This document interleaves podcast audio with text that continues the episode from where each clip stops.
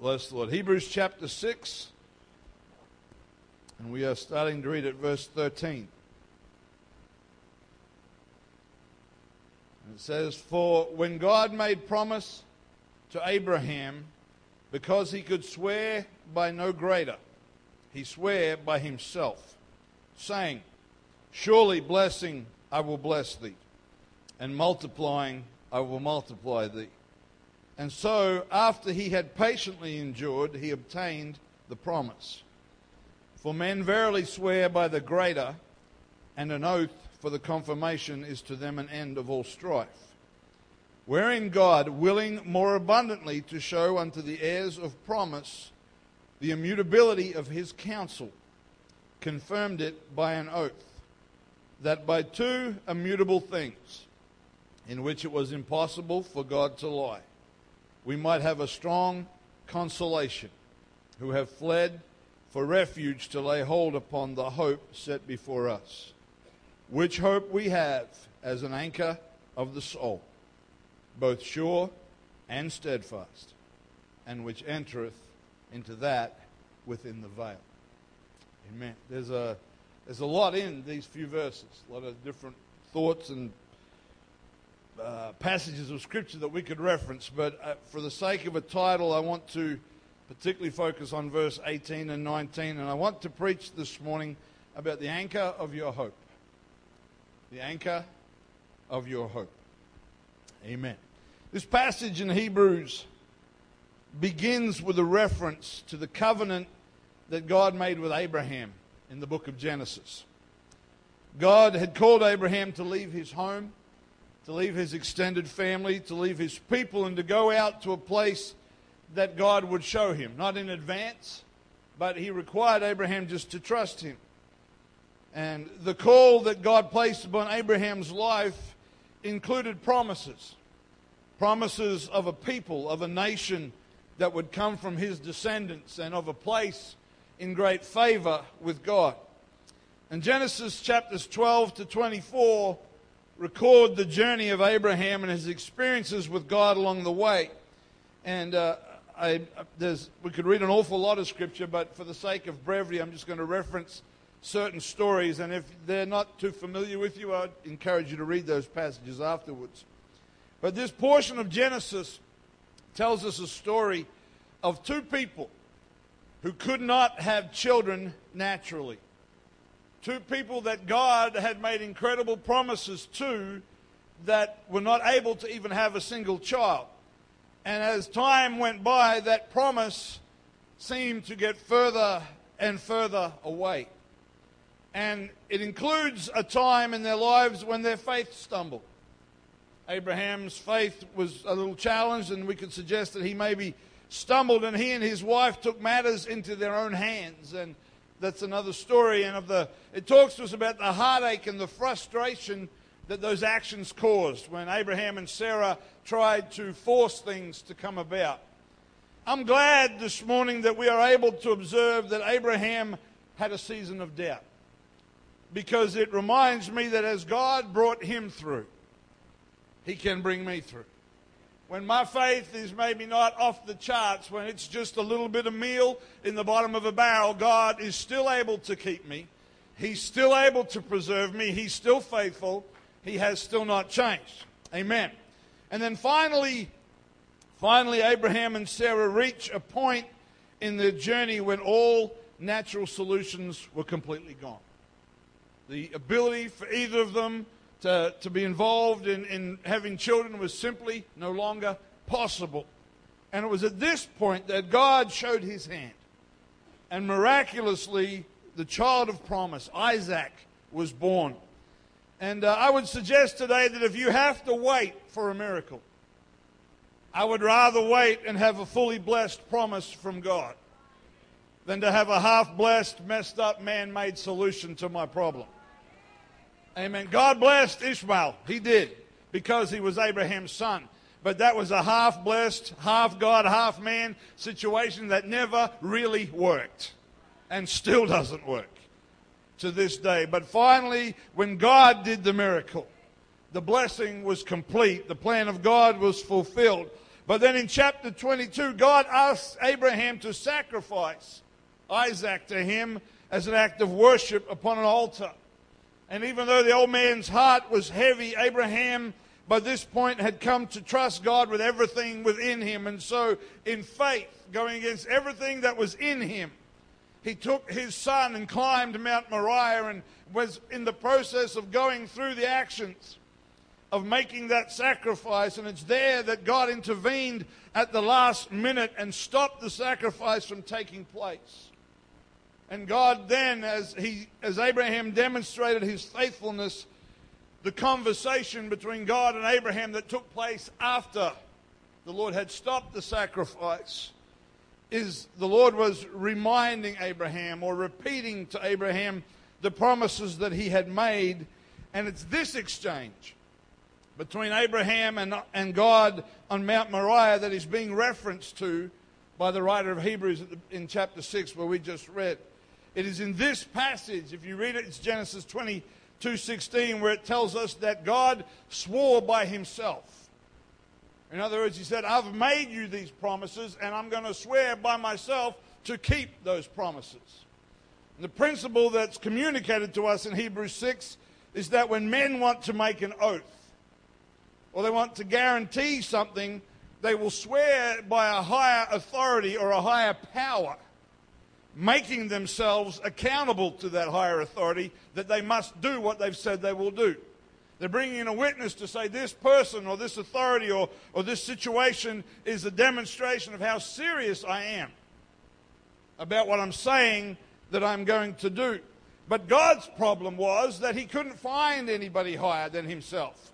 When he looked around for a greater witness, there was nobody because the Bible says, Is there any beside me? Yea, I know not any. So God swore by himself, which to us seems a little bit dysfunctional, but, but what God was really saying was, Abraham, I've made you these promises.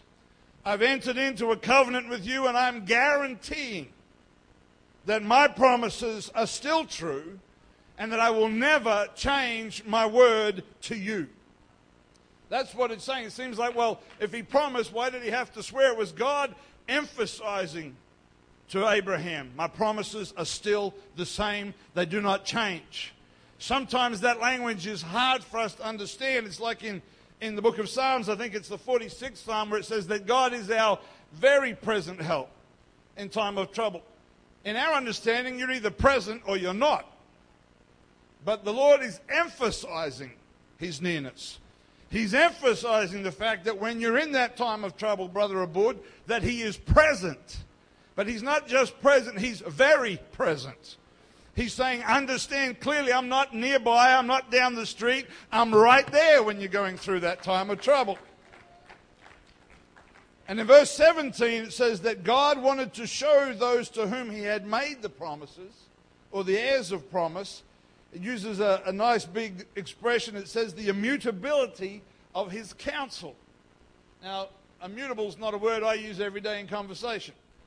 But immutability means that it's speaking about something that cannot change. It cannot change, it cannot be changed. It is set. Amen. And then verse 18 says that by two immutable things, two unchangeable things. Now, there is some discussion about what they are, but the general consensus is that they are both his promises and his oath or his guarantee of those promises. So, by two unchangeable things, it is impossible for God to lie. Now, as Christians, we should never lie. We should never be dishonest. We should always be truthful. I thought I'd get at least one amen for that. We may have to teach on honesty next Sunday morning. But as Christians, we should always try to be honest, but it is still within our ability to lie. You come under pressure, the situation's not in your favor, we can be tempted to lie, but the scripture says that it is impossible for God to lie. He cannot lie. Because everything he says, whether it goes against everything that we think, if it comes from the mouth of God, it is by definition truth. It cannot, he cannot lie, he cannot say something that isn't true. And because of this, still staying in Hebrews 6, so keep that open because you're going to probably reference there again as we go along. Because of the fact that it is impossible for God to lie, you and I, it says we, or you and I, of the church, might have a strong consolation, or a hope, or a reassurance, or a comfort, or something to hang on to, because we have fled for refuge to take hold of hope. And the Bible tells us, I didn't get anywhere near as many scriptures as I could have, but a few that remind us of the fact that God's word does not change. In Numbers 23:19 it says God is not a man that he should lie, neither the son of man that he should repent. Hath he said and shall he not do it? Hath he spoken and shall he not make it good? The 119th Psalm says, Forever, O Lord, thy word is settled in heaven. Isaiah 40, 40 and verse 8 says, The grass withereth, the flower fadeth, but the word of our God shall stand forever. Luke 21 33 says, Heaven and earth shall pass away, but my word shall not pass away.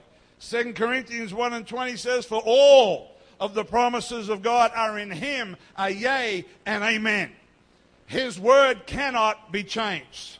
He does not lie, he does not change, and so if he said it, you can take it to the bank. Thank you, Jesus.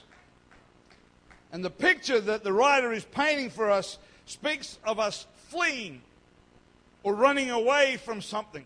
We're fleeing from something to take a hold of hope that is offered to us by the promises of God.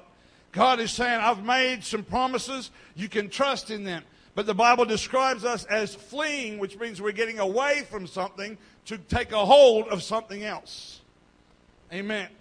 And when I think about fleeing, I cannot help but consider it seems like every day in the news at the moment there are terrorist attacks of one sort or another. They seem to be happening so often, so many places, whether it's explosives or, or gunfire or vehicles being used as, as, as weapons of destruction.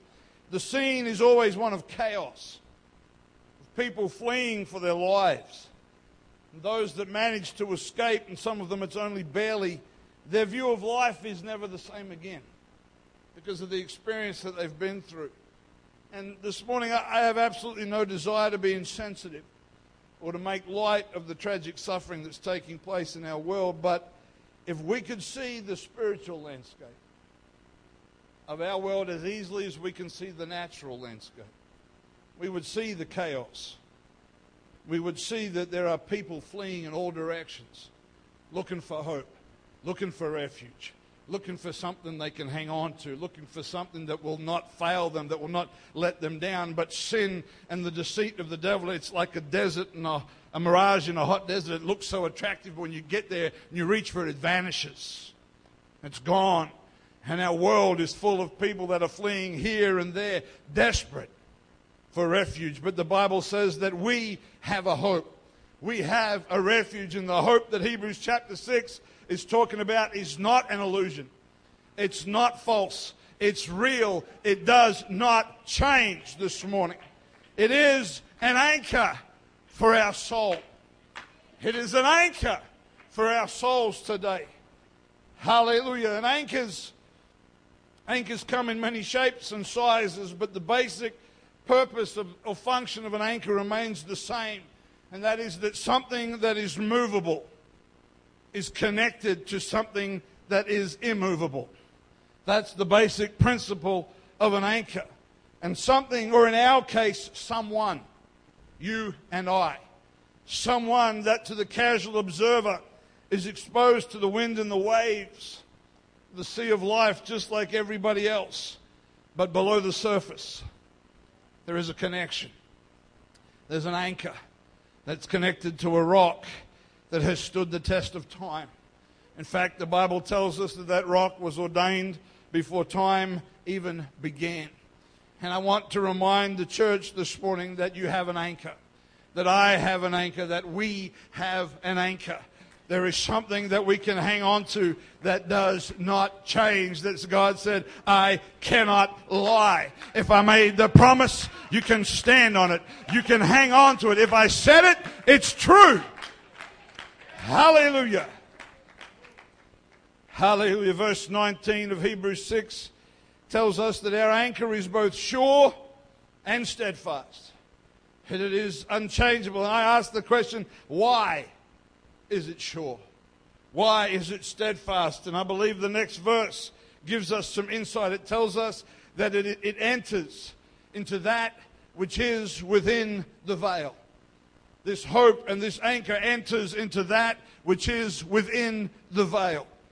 Amen. And if you know much of the Old Testament, you know much of the book of Hebrews, you'll know that Hebrews spends a considerable amount of time emphasizing that what was provided under the Old Testament covenant has been replaced by a better, superior New Testament covenant. That's really the focal point of the epistle of Hebrews. And the writer of chapter 6 is not wanting us to have some mental picture of a literal anchor that's on the end of a rope that vanishes behind a curtain into some small room. But we know that the Word of God tells us, in fact, the book of Hebrews tells us in chapter 10 and verse 20, that that veil that was there in the tabernacle and in the temple, and uh, I'd love to be able to spend an hour breaking down the tabernacle and the temple, but I don't want to take that much time.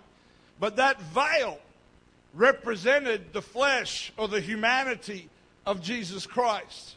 That which was given to Moses and the Israelites held on to was looking ahead to when he would be manifest in the flesh. That veil was symbolic of his humanity in the same way that the veil in the tabernacle enclosed that which was the holiest of all. And when you get to the New Testament, you read that in him dwells all the fullness of the Godhead bodily. And so, in that same way, that flesh enclosed everything that was holy and complete about God and who He is and what He represents. But we know that when He went to Calvary, the tearing of that veil or the breaking of His flesh through His suffering and death offers you and I access into what was previously hidden behind the veil and what was contained within Him. Amen. That's why he could make statements like, I am the door. That's why he could say, No man can come to the Father but by me. That's why he could stand on that last day, the great day of the feast, and say, If any man thirst, let him come unto me and drink. He is the access point.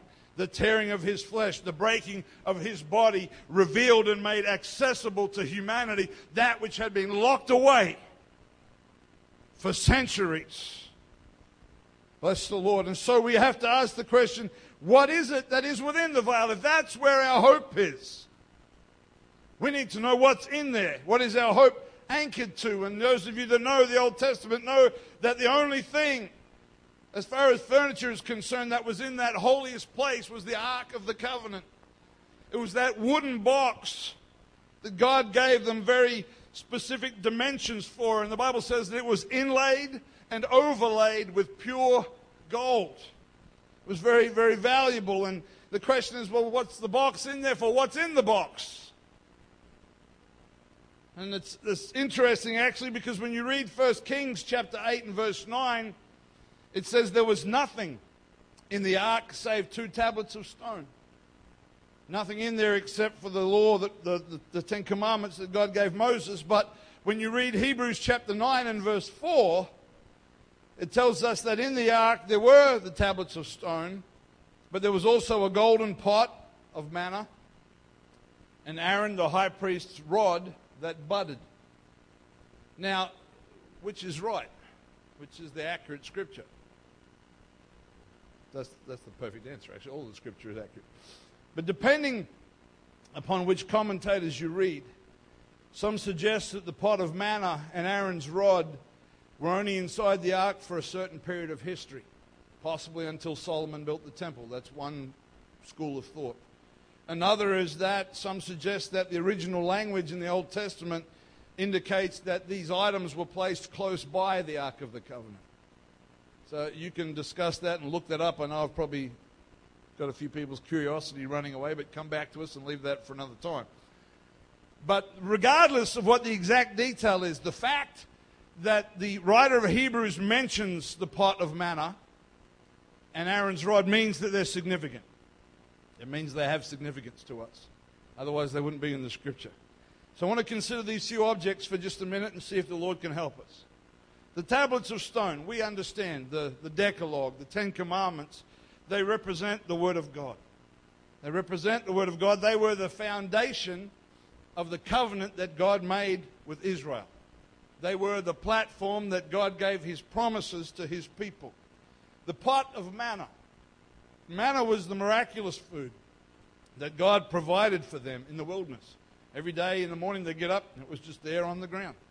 They had to gather it, and God miraculously pre- pre- preserved them with that manna. And Aaron's rod, or his rod, could be a walking stick. They could use it to fend off animals or whatever else they needed a stick for. It was a dried up piece of wood, a dead piece of wood, that God miraculously caused overnight. Overnight, a dead piece of wood brought forth buds and flowers and almonds. Now, I'd like to see a living tree do that overnight, let alone a dead one. But the power of God moved, and that dead, dry stick brought forth buds and flowers and almonds overnight. Now, I have often thought, and to confess, preached, that these three things represent something. That the tablets of stone represent the living word of God, that the pot of manna represents God's miraculous provision for his people, and that Aaron's rod represents God's ability to bring life where there was death. And I believe that's accurate. I do. I believe that's accurate to a point. But I believe there's also in these objects a reminder of man's connection this situation. You see, the Israelites and the rest of humanity, including you and I, failed to keep the word of God and stand judged by it. The Israelites also, the manna came about because they were complaining. They wanted to go back to Egypt and eat the food they were used to in Egypt. And so the Lord provided for them. He gave them manna, but even after a while, they got sick of that and they complained about that as well. So it doesn't speak very highly of humanity in that sense. Aaron's rod budded. You see, we, when you read that in isolation, you think, wow. But Aaron's rod budded because there had been rebellion against the God ordained leadership of Moses and Aaron, that in the previous chapter to the rod budding cost about 15,000 Israelites their lives. Korah, Dathan, and Abiram stood up, rebelled. The Lord judged them, caused the ground to swallow them up. The next day, the people who obviously didn't learn very quickly began to complain again and said, You've killed the people of God, and another 14,700 of them died as well. And then the Lord gave instruction. He got a leader from every tribe. He said, Aaron from the tribe of Levi, and a leader from all the other tribes to bring their rods, their walking sticks, bring them to the house of God and leave them there overnight. And in the morning, Aaron's rod was the only one with, with flowers and almonds on it. And the reason, if you read the scripture, if I can paraphrase it in modern English, the reason that God did that was to teach the people to shut up and stop whinging. That's not King James, but you read it. The Lord said, This is so the people will learn not to complain. That's what the Lord said to Moses. He said, That's why we got nuts on this stick. That's what this is about. That's the new, new Simon version of the book of Numbers. Sorry. Bit of paraphrasing there. Bless the Lord. And so we need to understand that all these objects that were within the veil had a twofold statement. One was the power of God, but the other one was man's shortcomings. Both of those are represented by what is found within the veil in the Holy of Holies. And so that sort of takes the gloss off it a little bit. We just look at the God side of the story, everything's, wow, God is awesome, God is amazing. But when we look at the humanity side of it, we think, well, we're pretty ordinary. And hey, we are, let's be honest. Well, I certainly am. But fortunately for us, the story doesn't end there. When we take another look at what actually was within the veil, in that box, made of wood, inlaid and overlaid with gold, the tablets of stone, the pot of manna, the rod, whether they were in the box or outside of the box, is not particularly relevant right at the moment. But on that same box, across the top, was a solid gold lid. No timber. Nothing that represented ordinary. A solid gold lid that the Bible refers to as the mercy seat. And every year, on a particular day, when a suitable sacrifice had been offered, the blood was carried by the high priest into behind the veil and into the holiest of holies. And that blood was sprinkled upon that solid gold mercy seat. And in that place where God's holiness cannot be compromised. Sister Patricia talked to us about that a couple of weeks ago. But in that place where the holiness of God cannot be compromised, and His word was there and it cannot be changed, and man's shortcomings were there for all to see, because the blood was applied. The holiness of God was turned, as it were, to mercy, and judgment was withheld just because of the blood of the sacrificial lamb. So the picture is bigger. Amen. But all of this, all of this, and we could we could talk about each component for days because there's so much richness in the Word of God, but all of this is still just a type. It's still just a picture that the writer of Hebrews was trying to use to show us something greater. The writer of Hebrews was not interested in an Old Testament history lesson. He was using a picture they understood to communicate a much more powerful principle that was in their present, not in their past. Because in the man, Jesus Christ, the Word of God, the Bible says, was made flesh.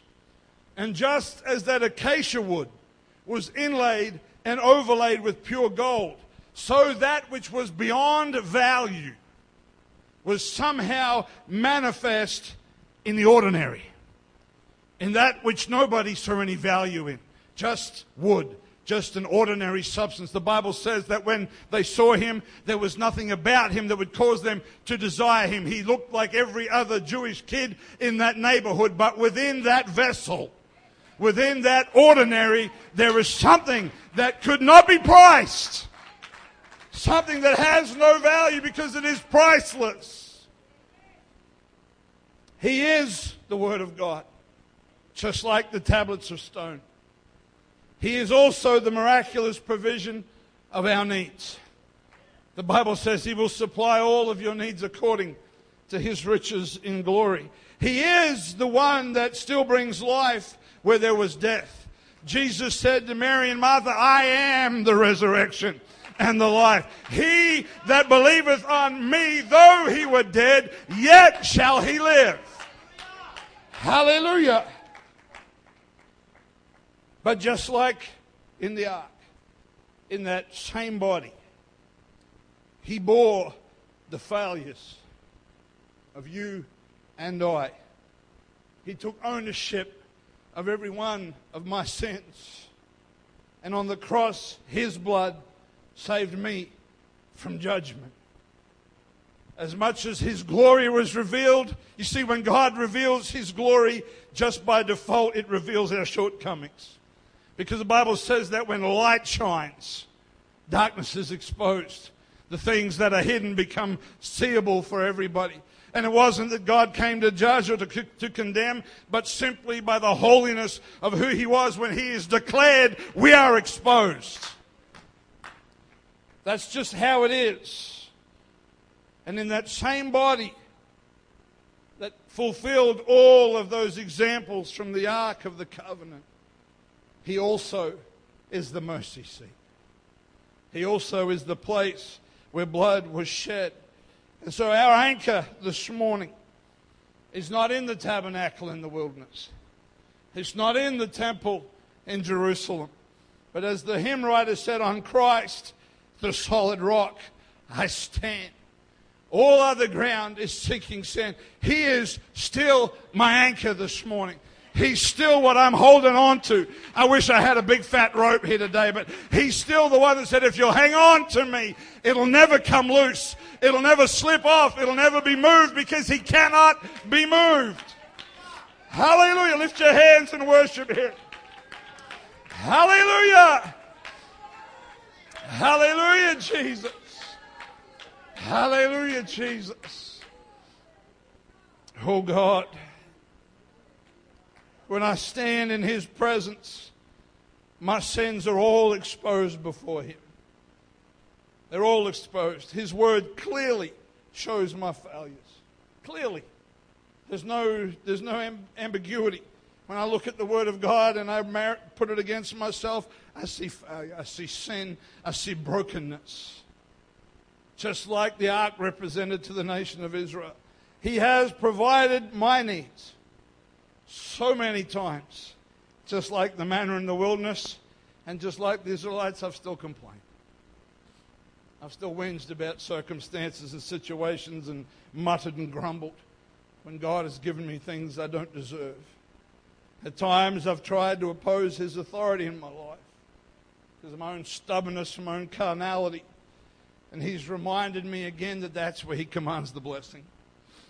That's where He commands the blessing. And if I will submit myself to that again, that benefit is there for me again. But even though I let Him down over and over and over and over, there is a solid, cold mercy seat that's stained with the blood of an old rugged cross. And this morning, that's where my anchor is. My anchor is on that solid gold mercy seat. His blood is still there. The devil comes and he says, but that tells me you're a failure. That tells me you complain. That tells me that sometimes you're rebellious. And I say, devil, the blood of Jesus is against you. He is my testimony. He is my witness this morning. Stand with me if you would and worship him today. Hallelujah, Jesus. Hallelujah, Jesus. Oh, Jesus. Hallelujah. Oh, hallelujah, Jesus. Hallelujah. Hallelujah. Oh, hallelujah. Thank you, Jesus.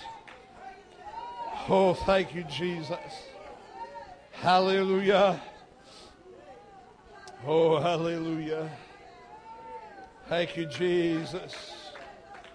Thank you, Jesus. Oh, God. Oh, God. Jesus. Hallelujah, Jesus. Hallelujah, Jesus. Oh God. Oh God, oh God. Oh Jesus.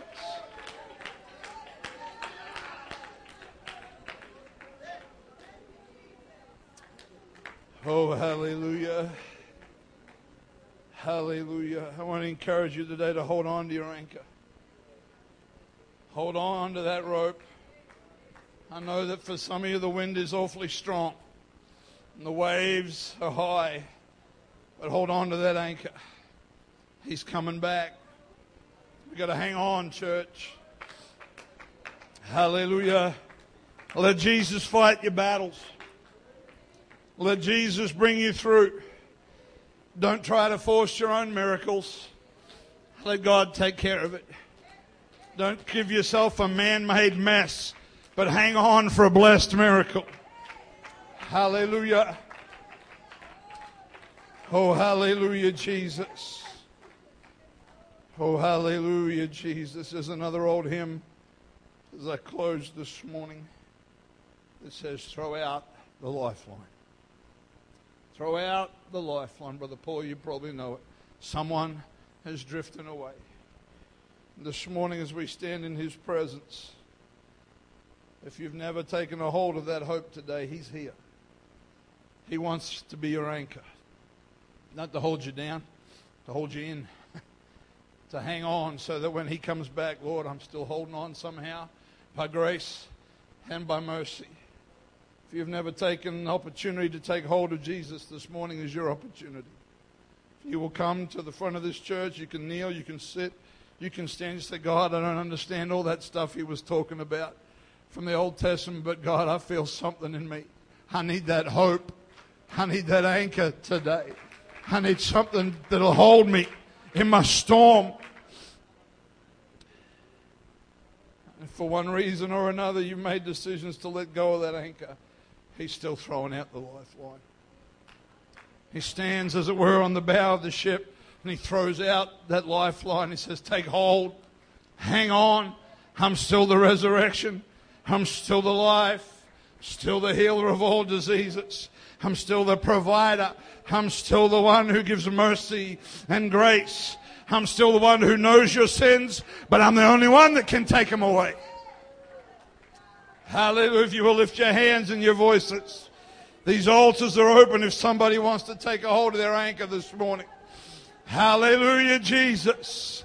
Hallelujah, Jesus. Hallelujah. If you're holding on with one hand while you fight with junk, drop the junk and hang on with two hands. This is not something to be half-hearted about. I want to be there. When he comes back, I want him to find me hanging on. The scripture says, shall the son of man find faith in the earth when he comes? Hallelujah. God, you're my refuge. Help us to flee to you this morning, Lord. To take hold of you this morning, Lord God. Not to allow anything to get between us. Oh God, I pray. Help us to keep your word. Help us to be thankful for your provision. God, help us to let you lead us and guide us with your power and your authority. Command a blessing this morning, I pray, in our lives, Lord God. In the name of Jesus. In the name of Jesus. Hallelujah. Oh, hallelujah. Church, we have this hope for an anchor this morning. That word is there for a reason. It's the only place you'll see it in that context. It's there for us to hang on to. It's there for us to take hold of and never let go of. Hallelujah, Jesus. Word of God says that no man can pluck you out of my Father's hand. If we commit everything to Him, nothing can break that. Hallelujah, Jesus. Oh, hallelujah. Some of us need to see God's face this morning. Don't sit there and wonder. Just come and pray. Hallelujah, Jesus. God, you're our anchor today, Lord.